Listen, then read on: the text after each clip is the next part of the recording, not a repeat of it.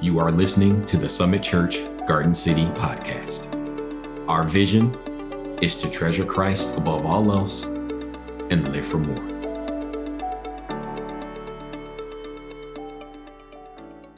So, as you know, or probably you don't know, we're in the book of Ephesians in our sermon series. And today we're going to continue that. It's a beautiful book.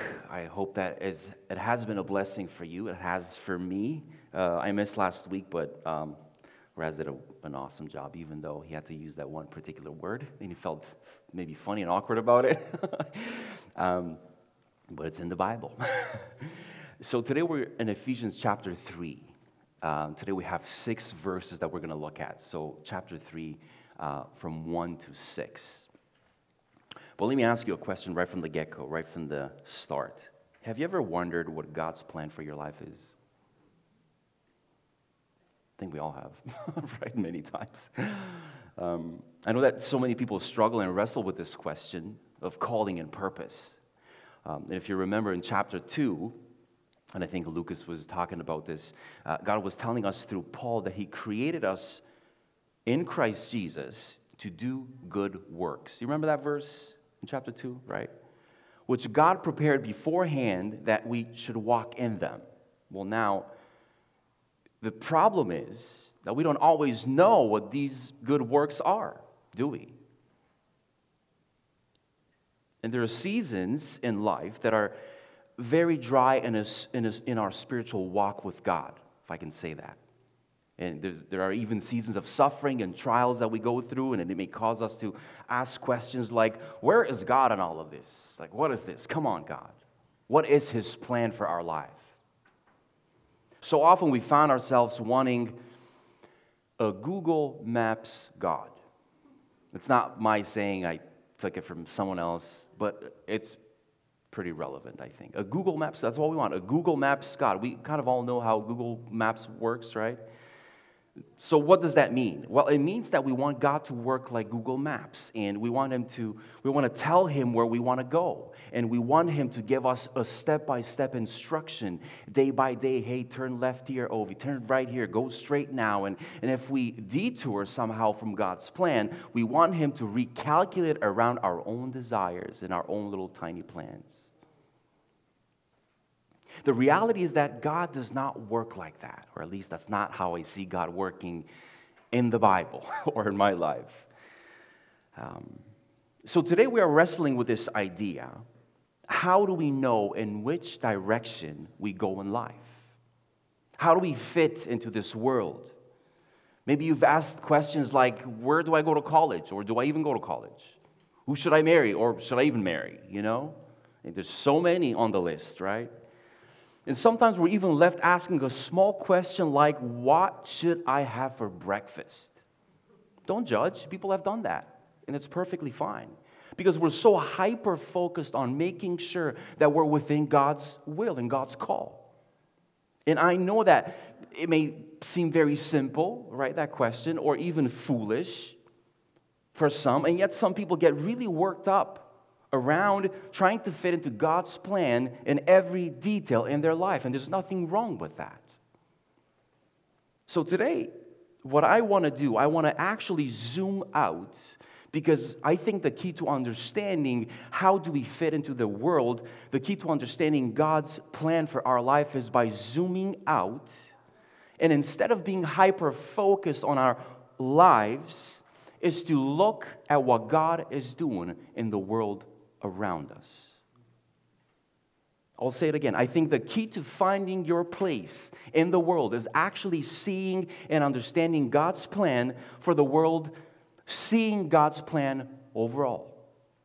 Well, that's precisely what we see Paul doing in chapter 3, at least in the, in, at the beginning, at the, um, at the start of, the, of chapter 3. Uh, and that's exactly where we're at. Like I said, Ephesians chapter 3, verses 1 to 6. I just want to read um, the passage.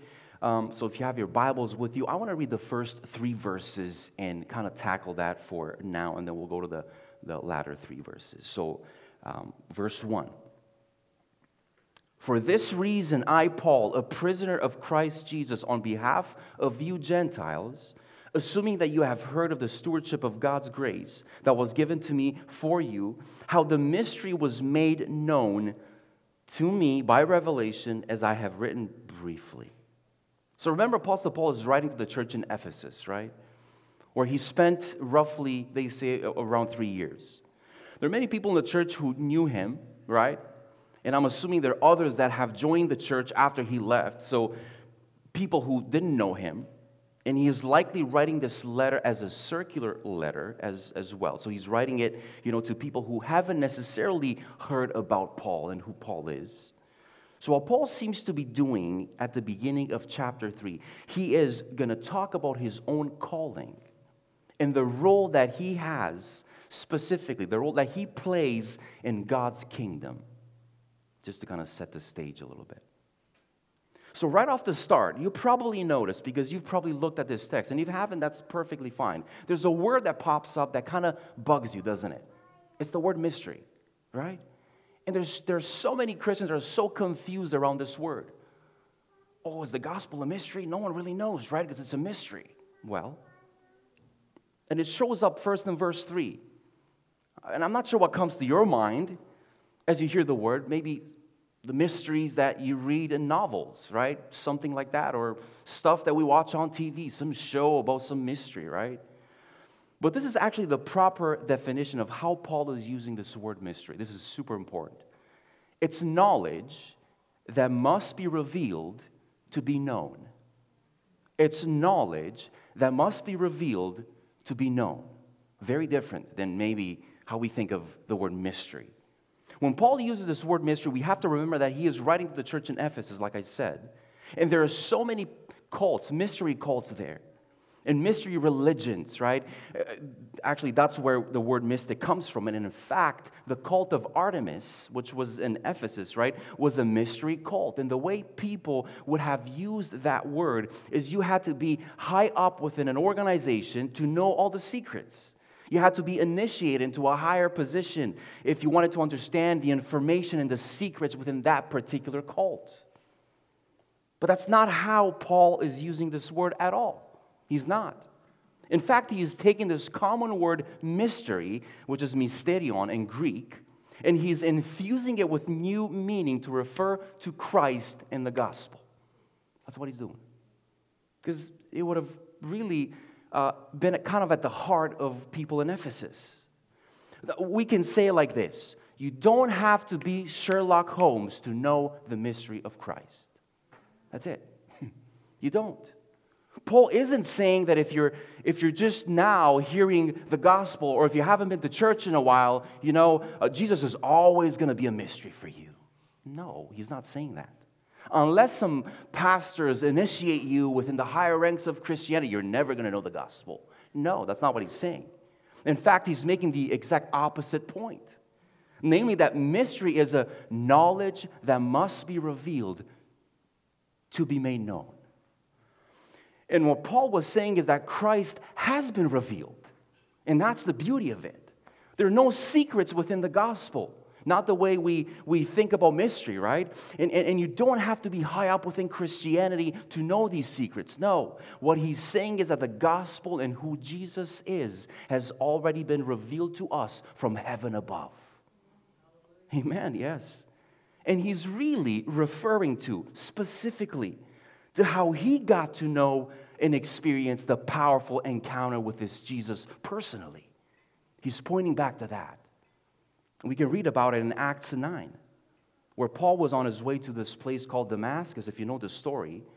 And this is where he met the resurrected Christ, right? On the way there, he was knocked down his uh, donkey, right? This is very significant because up until then, Paul was persecuting the church. He was killing Christians, right? And all of a sudden, he has this actual encounter with the resurrected Christ. And in that moment, his eyes were physically blinded. In three days, and then he fasted and prayed for three days. He had the veil pulled back from his eyes so he could physically see again. But more significantly, I want us to see this he had the veil pulled back from his heart spiritually. He actually understood at that point that Jesus is the Christ, the Son of God. So we have to remember that this idea of the mystery of who Christ is, it was a mystery for Paul and is a mystery for a lot of the world still until Jesus Christ himself revealed that to him, to Paul, and to us. So, what Paul is saying here is, church, I want to help you now that you would be clear now of this revelation of who Jesus really is. I want to help you understand what's been revealed to me so that you can see it too. That's what he's doing. I'm just trying to do my part to help reveal what I know about Jesus Christ to you. Now, specifically, we kind of alluded to the fact that this mystery is speaking about Christ and kind of the gospel, but, but what is this mystery what is he referring to specifically? And we have to get this next part too, because it's very important. Paul is referring not just specifically to our personal salvation as being a part of this mystery, although that is a huge part of it, a huge part of it. But what he's referring to, he's referring to the household of God. We see how he alludes to it at the end of verse 3. So if you have your Bibles with you, he says, As I have written briefly. He's referring back to last week's sermon in chapter 2. Remember what Raz talked about? Remember that he talked about being one in Christ? He, he was talking about the household of God, the family of God being one in Christ. That's exactly what Paul is specifically referring to when he speaks of this mystery. He's referring to the mystery of the household of God. And I, as I already said, end of verse 3 kind of gives it away, as I have written briefly, just a few sentences earlier. It's like, it's like an email where you just made a point and you say something like, you know, see above. I've already made that point, see above, right? And that's, that's what he's saying. You want to know the mystery of Christ and the gospel? Look at what Jesus has done. He has torn down the dividing wall of hostility and he's reconciled people not just with God, with himself, but he's also reconciled people with one another, Jews and Gentiles, so that you have this new humanity now. Furthermore, when Paul talks about his role to play as a steward of God's grace, because we encounter this sort of a um, you know, word, steward, steward of God's grace in verse 2. That word steward in, in, is this Greek word oikonomia. We're going to do a little bit of, of, of seminary teaching. I hope that you're okay with that.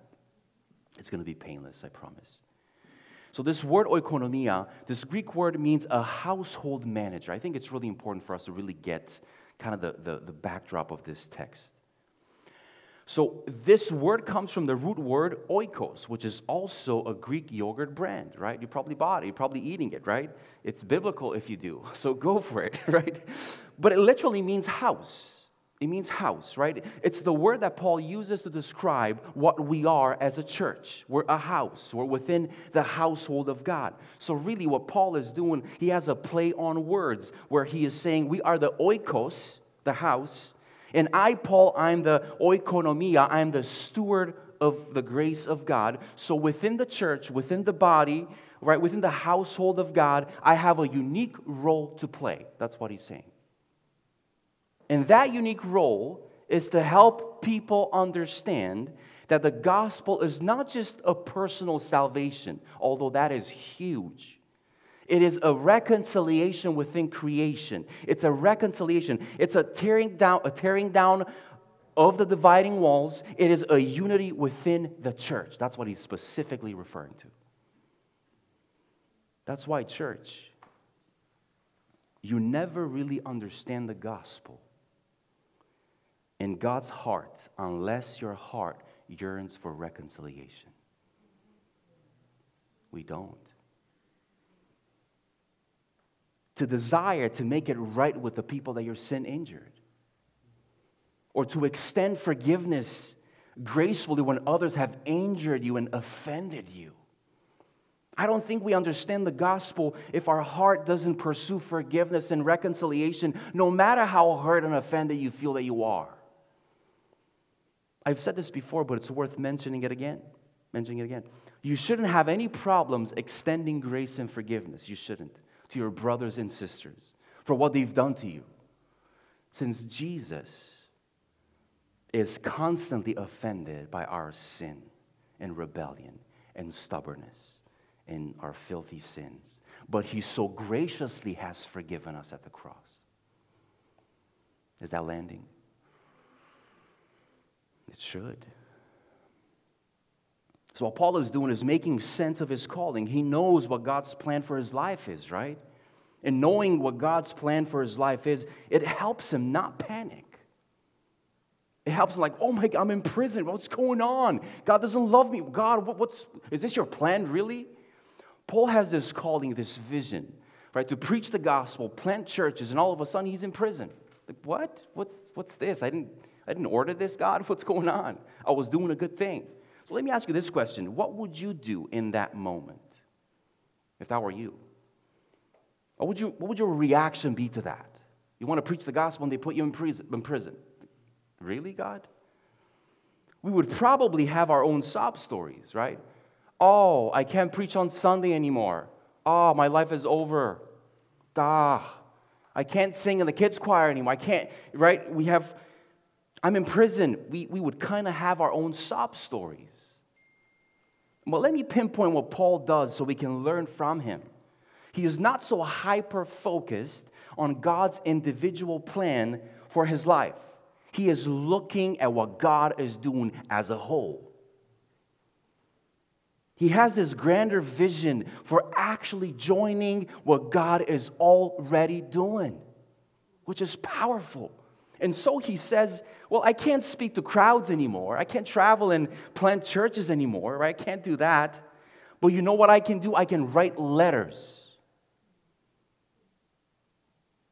So while Paul is in prison, he actually writes Ephesians, Philippians, Colossians, and Philemon, four books in the New Testament. If Paul did not have this vision of joining what God is, was doing, regardless of his circumstance, regardless of how dire the situation was, the Bible would be four books shorter. Isn't that amazing? I mean, God could have found someone else. I'm not looking at this from God's perspective. I'm looking at this from our, you know, responsibility. What can we learn from this church? Well, if we would just stop obsessing about our own little YouTube channels not getting enough traffic because apparently we have such an amazing Christian content that we put there. It's just an example. Just follow me. And get our hearts to focus on what God is doing in the world around us so we can join His work, we'll always miss the point in the heart of God. So we'll just obsess over our little kingdoms and, and, and then just waste time and just sob away. It's not even about me preaching. It's not even about you, whatever that calling, specific calling that you feel God is calling you to. No, no, no. Look at the big picture first. Then you'll be able to be faithful in that specific thing that God is calling you to. It's amazing to learn from Paul's example as a steward of the grace, of the gifts that God has given him. He's not shaken through suffering. He's not shaken through trial. He's actually always looking for how he can still accomplish his call as a steward of grace that was given to him. Now, that's something we can learn from him. Instead of trying to be hyper focused on our individual lives and self actualizing and fulfilling our personal desires and calling in this world, what if we looked at our lives as trying to further the mission of God, even in difficult situations? How about that? I can learn a lot from that. I need to learn a lot from that. But let's continue with the last three verses. So, verse 4 to 6, right? When you read this, he goes on, when you read this, you can perceive my insight into the mystery of Christ, he says, which was not made known to the sons of men in other generations, as it has now been revealed to his holy apostles and prophets by the Spirit.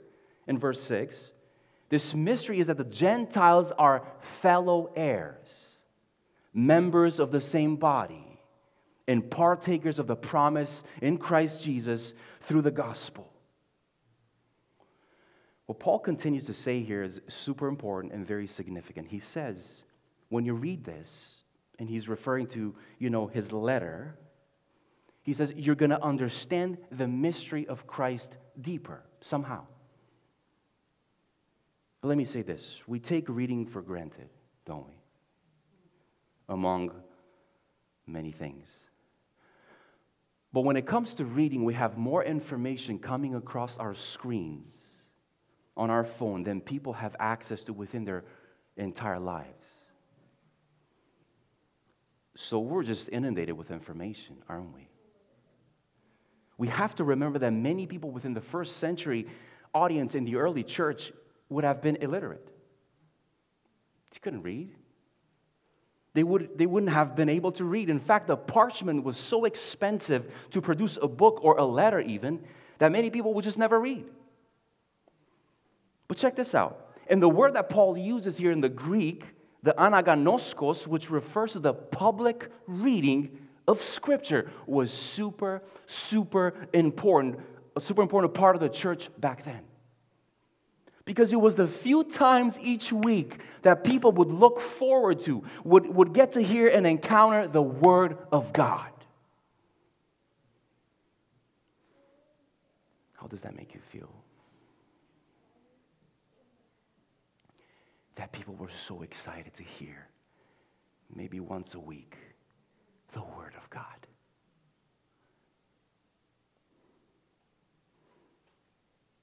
Just let that sink in for a while.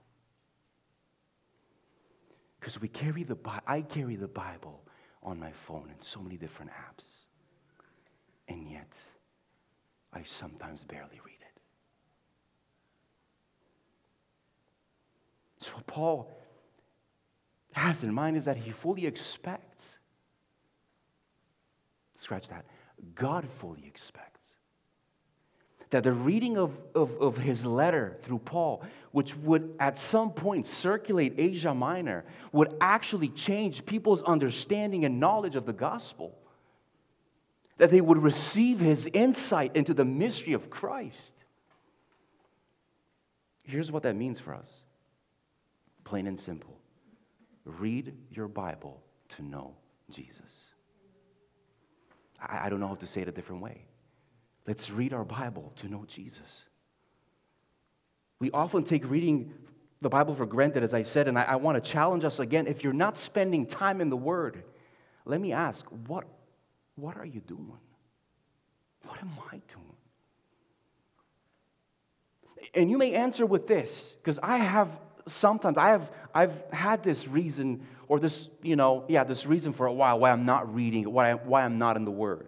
Well, there's so many people that have devoted their lives or given their lives to studying the Bible, so it's just easier to listen to their stuff, and there's nothing wrong with that. So I'm just not going to spend too much time because by the time I get to their level, it's just it's years and years. I'm just going to listen to their stuff, and that's it. Listen, that answer right there gives us enough evidence and tells us that the, your heart is not in the right place. You're reading it for the wrong reasons. There's nothing wrong with podcasts and sermons. There's nothing wrong with that, but you need to get into the Word yourself. We're reading it for the wrong and you know uh, uh, reasons sometimes just to know stuff about jesus. And listen that's important too because that's how we that's how we get to know jesus by reading stuff about him. But you should be in the word to experience jesus. We should be in the word to experience him more and more and to know our savior and lord jesus. There's something supernatural church. There's something powerful about studying the word for yourself there's something powerful about you, the Bible, and God, and just opening the, the Bible and just be in it. There's something powerful about that. There is. Just get alone with God. Ovi, get alone with God. Just you, God, in the Bible, and let Him speak to you. I cannot stress enough how important it is for your and our spiritual health, for our ability to see clearly, to think critically, to make godly decisions, to lead our families well. And when we read these words, we understand the gospel deeper. We perceive the insights into the mystery of Christ, just like Paul says. Let me ask this How long have you ever gone without food? Two days? Anyone else? Longer than that? Three? Okay. Anyone beat that? Anyone got four? Four? Going once, going twice. so I've, four? Okay, four. Wow.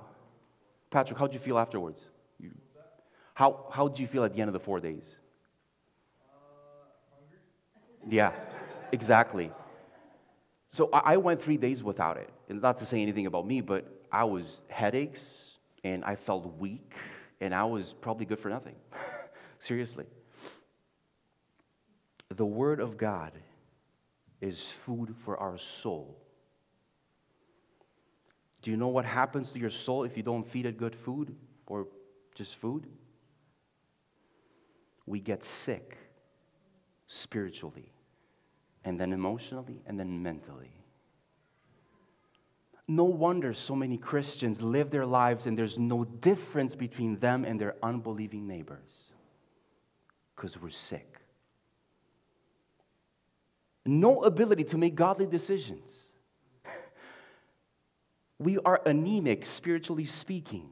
No ability to think critically, no ability to, to lead your family well. No, until, and let me add this no passion or love for anything godly. I'm including myself here. I'm not preaching at you, I'm preaching at myself first. You know, most of us, if we're honest, our answer for not being in, in the Word on a regular basis would be, I just don't feel like it. It's boring. I've used that many times. Even if I didn't verbalize it, that was the reason. Just like, I don't feel like it. I just don't feel like it. I can just watch a show on Netflix. It's much easier, more entertaining, right? A little that we know that passion and love for the word comes by being in the word. Have you ever seen a malnourished kid trying to eat? They have no desire or strength to eat. None. But you haven't eaten for 10 days. It, it doesn't work like that. They just they have no strength, no desire to eat. But you help them out and you get them to eat little by little. They start catching life again. And with just a little care and consistency, you get them back on their feet and they start living normally again. So let's not read the word, the word of God, for another catchy Twitter phrase or so that you have some great I don't know, catchy teaching points for your Instagram page or whatever. I'm just giving you examples. But to actually sit at the feet of Jesus and to actually get to know him personally. So, we read and study the word not only for information, but to know him and for transformation. Paul makes another big point at the end of these three verses, namely that the gospel marks an end of an era. Did you catch that? Another reason why this is a mystery, this was a mystery for the people back then, it's because it was totally unexpected for quite a lot of them, especially for the if you were of Jewish of the Jewish faith, that was it was for most of them, it was totally unexpected. They didn't expect the way God to, to, for God to usher in his new kingdom the way he did through Christ. No, they weren't expecting that. So, so, so there's this old era, the old covenant, which came to an end, and now we have the new covenant in Christ, and Jesus was the one ushering the new covenant. And specifically, there were four main things that are considered surprises if someone was of the Jewish faith when Jesus came to usher in the new covenant. Just want to share them with you really quickly. And the first one was Christ's death on the cross. That was a total surprise for a lot of them. This is one of the reasons why most of the Pharisees and the teachers of the law compl- completely missed that Jesus was the Son of God. They were expecting a, a Daniel 7 Son of Man, you know, the Son of Man who comes with lightning bolts and, and is riding on the clouds and is powerful, and he was going to set up, you know, up this physical kingdom on earth and overthrow the Romans. That's, that's what many people were expecting. But Jesus came humbly he came to save and seek the lost. He came to the sick and the poor and the outcast, and he died on a cross, right? That was unthinkable for a lot of them. It would make sense if you were to read Isaiah 53, sure, about the suffering servant and other prophecies that speak about the crucifixion and the suffering of Christ, sure. But this would have been a total surprise for, for what they were expecting out of a Messiah. And really quickly, the second thing that would have been such a surprise for them, and was a surprise, it was the end of the law. In a way, I don't want to get in trouble.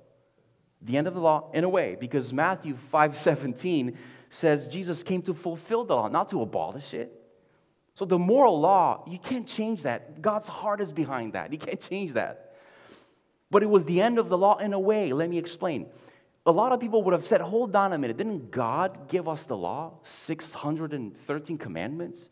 How can you be holy without these? You know what I mean? How can you relate to God without them? People couldn't wrap their minds around that, right? Their whole lives revolved around the law, right? That's how they related to God. So Jesus came and created a brand new covenant, a brand new way to be in relationship with God, right? that is not mediated by following the law. It's mediated now through the atoning work of Jesus on the cross, which he has done in our place through his death, burial, and resurrection. So now we have this opportunity to have this new pathway, open relationship directly to our Heavenly Father, which is really amazing. And again, this would have been a total surprise for most of the Jewish people. I mean, Jesus summarizes the whole law and the prophets by saying that love the Lord with all your heart and love your enemy as you love yourself. And that's, that's the whole law right there. But we still have commandments, church. We still do. Don't get me wrong, laws to follow as God's people. We have a king and we have the teachings of Jesus. And so many of the commandments in the Old Testament were reaffirmed and reiterated in the New Testament. And as I said earlier, the moral law doesn't change, God's heart is behind it. And yet, we're not bound by the Mosaic law, but by a brand new covenant that Jesus ushered in. Quickly, third, the third surprise would have been God's presence through the Holy Spirit. This would have been like, what are you talking about? God with us at all times? No way. In a Jewish thought, if you wanted to be close to God's presence, being at the temple would have been the closest you would ever get because that's where his presence was, the Holy of Holies. And even the priests were not allowed to go in. Only once a year, the high priest would go in once, once a year, right, and play the role as a mediator between the people and God. So for the Jewish people, it was totally unexpected because how could you get close to God, closer to God than the Holy of Holies? And yet, with the ushering of the church in the new age, Jesus said that he was going to send his Holy Spirit to dwell inside of us. And this is a pretty remarkable and amazing reality, isn't it? Just, just think about it. To have the presence of God within us at all times, to have the Holy Spirit, God, live inside of us, to have Him make of us His house, His temple, His dwelling place. This was definitely a mystery. This was a total surprise about the gospel. And the fourth one, really quickly, the fourth mystery that was a surprise about the gospel, which is Paul's main point in the text, by the way. This is the main point right here, is, to, is the full equality within the church. Full equality within the church. We're all the same. We're all the same. Sure, Jews have, would have known the Old Testament. They would have known the promise made to Abraham in Genesis 12 that God's ultimate plan was to bless the whole earth, right? They knew that there was there, were, there was going to be a deliverance for more than just people within, right? Uh, and yet they haven't quite grasped how equal the Jews and the Gentiles were going to be. They haven't. Would Jews and Gentiles be on equal footing? Or would Gentiles be a second class, second rate citizen in God's kingdom? And by the way, we're all Gentiles, just so we're clear. And that was the most surprising thing for many people within the early church. And in fact, Paul emphasizes this fourth point with three different detailed ways. He describes the Gentile and Jewish equality within the kingdom in three ways in verse 6. We'll just read it and we'll close after this. Check this out. This mystery is that the Gentiles are fellow heirs, number one, members of the same body, and partakers of the promise in Christ Jesus through the gospel. Really quickly, a few things to each one of these things. So Gentiles are fellow heirs. That means that we all, we all have the same inheritance, church. We all have the same heavenly home. We all have the same blessings from God when it comes to our home in heaven. And let me go to the second one. The second thing that Paul emphasizes about the full equality within the church is the same body. So, not only the same inheritance, we have same heaven, same home, we're going home, right? But then the same body, right? And yet that means that we are attached to Christ and one another. When Paul says that we are a part of the same body, he actually creates a brand new Greek word. Did you know that? Which is pretty fascinating. It's the Greek word susoma, actually a combination of two words. It's the word son, which means with, and the word soma, which means body. So it means a body with one another. So it wasn't enough for Paul just to say, hey, we're one body. No, no, no. He's like, we're a body with one another, just to make, just to make sure that we get the picture here. We're one body. So what he's saying is this it's impossible to be attached to Jesus, church. That's what he's saying. And not be simultaneously attached to his body, to the church. Impossibility. Impossible. The two go hand in hand. And by the way, there has to be physical evidence that you believe that. That you're a body with one another in your local church. Because the local church is an expression of the universal church. So, this right here, Summit Church, is an expression of the universal church of Jesus Christ. And this body right here needs to be one body. And there has to be evidence that you believe that you're one body. Even your presence on Sunday morning can be evidence of that. Even our investing and serving is evidence of that. And the list goes on and on and on. This is why this household metaphor that even, you know, Raz was talking about last week is so important. You cannot build on the foundation of Jesus Christ and not simultaneously be built together with other followers of Jesus. You cannot. You can't. How amazing is it, church? That there will be a marriage supper of the Lamb in heaven, and you are going to be seated beside people from past, present, and future. Maybe for some people that's not exciting. This is like, ugh. From all generations people from every tribe, tongue, and ethnic group, people that look like you and people that do not look like you. So we might as well start being that kind of family right here and right now, right? And the third thing that Paul says to emphasize this full equality is that we are partakers of the promise. We're all partakers of the promise of God. Do you know what this means? This means that all the promises of God, promises of hope, promises of healing, promises of forgiveness, promises of salvation, promises of peace, all the promises of God are available to everyone who is within the body of Christ. That's powerful. That's beautiful. It took people like Peter, Peter, big guy, big apostle. It took people like Peter eight years to really get this equality within the church. There's something here. When Paul says that this is a mystery and it's totally unexpected, and he says, It has been revealed to me, that's not all that he's saying, actually. Let me just read it to you in verse 5. He says, uh, it was now been revealed it has now been revealed to his holy apostles and prophets by the spirit. He's saying don't just take my word for it. Don't. This mystery has been revealed to all the apostles all the prophets and all the leaders of the church. A good example would be in acts 10 this is about eight years, eight years after, the, after Pentecost Sunday, where the church really began with the outpouring of the Spirit, right? Peter, who's functionally their leader, the leader of the church, he had to receive direct revelation from the Holy Spirit about this. Among other things, God told him to go to the house of a Gentile named Cornelius, and he goes there, he preaches the gospel, and then Cornelius and his entire house receive the gospel and get baptized. But that's eight years after. But can we really, we can be really surprised at this and say, wow, eight years, Peter, really? But that's how surprising this kind of revolutionary reconciliation God does through his gospel. So Paul here is writing to the church in Ephesus decades after decades after that moment. And the church is still struggling and wrestling with this issue. And we can feel Paul's heart on this issue.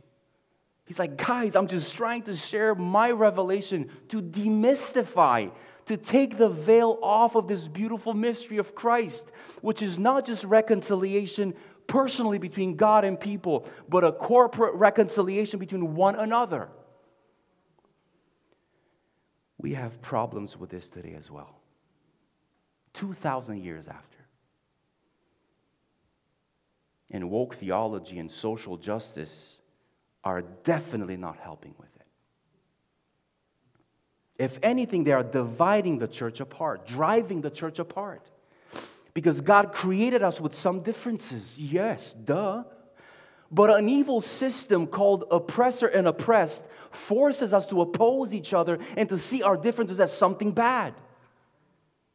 The reality is that critical social justice is not driven at all by this amazing vision of God to reconcile people with Him and then people with each other. But what we're reminded again today by the Word of God is that if we are in Christ, we are all heirs of Christ, part of the same body, the same family, all partakers of the promise of God. Church, can we just focus on this beautiful reality and truth rather than the secondary issues that drive us apart?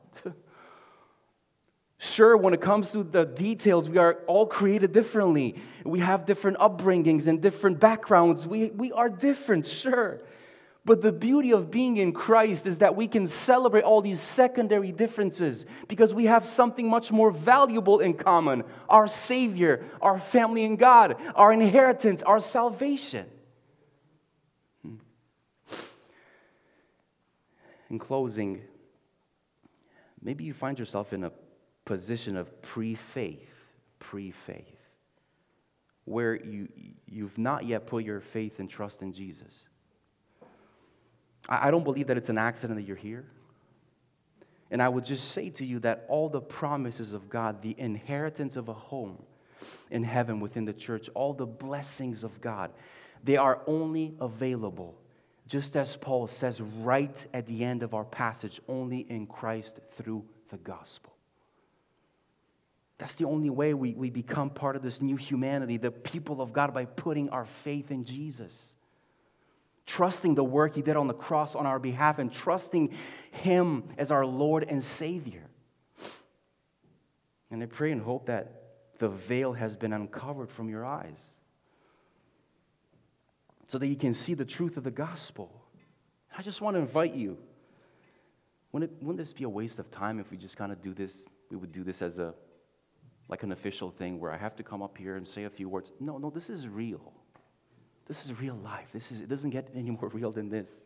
So I just want to invite you today to respond to the gospel by praying and asking God to forgive your sins. He does that. He loves forgiving and to lead your life. And I also want to challenge you to take the step of baptism. Baptism is a ceremony, the step of faith that Jesus asked us to take. And this goes for everyone who wants to commit their life to following Him. But maybe for most of us here, we have taken this step of faith already. If that's the case, two practices for us to focus on today, and I'm ending with this. Two application points. The first one is to share the mystery of Christ with people. To share the mystery of Christ. It's not a mystery for you anymore. But share the mystery of Christ with them so that it wouldn't be a mystery for them either. Again, this word mystery doesn't mean that you have to be Sherlock Holmes, they have to figure it out somehow. It has clearly been revealed from heaven to all of us. And yet we can just be honest. Let's be honest that as in 1 Corinthians 1, Paul says that the cross of Christ is foolishness for the world. It is. To those that do not have the Holy Spirit in their lives, they, they don't know Jesus at a personal level. They're not reading their scriptures. The cross of Jesus is foolishness. It is. But we can be a part of demystifying the mystery of Christ for someone who doesn't know Jesus yet. For those that think that the cross is stupid, man, are you kidding me? You guys believe in a myth. Help them demystify this mystery for them. And you can do that simply by sharing your story. You don't have to be a theological expert. You don't have to have all the answers. You don't have to be a preacher to do that. And I would just say to us, man, share your story. I mean, just think about what convinced you, what connected the dots for you, and then just share the gospel simply and clearly. And the second practice for us today is to join what God is already doing in the world. Full circle back to my initial question. We often want a Google Maps God. We want a God who tells us the plan for our life in detail. I think asking that question may be the wrong approach here. Instead of trying to identify step by step that we should be what should we what we should be doing each day, we should be looking for where God is already working and join him there. We should be looking for what God's reconciliation plan is for his people and between people and God. This is God's plan for your life to join him, to join the kingdom's work that God is already doing. Thanks for tuning in to the Summit Church Garden City podcast. We hope this teaching has encouraged you and helps you live for more.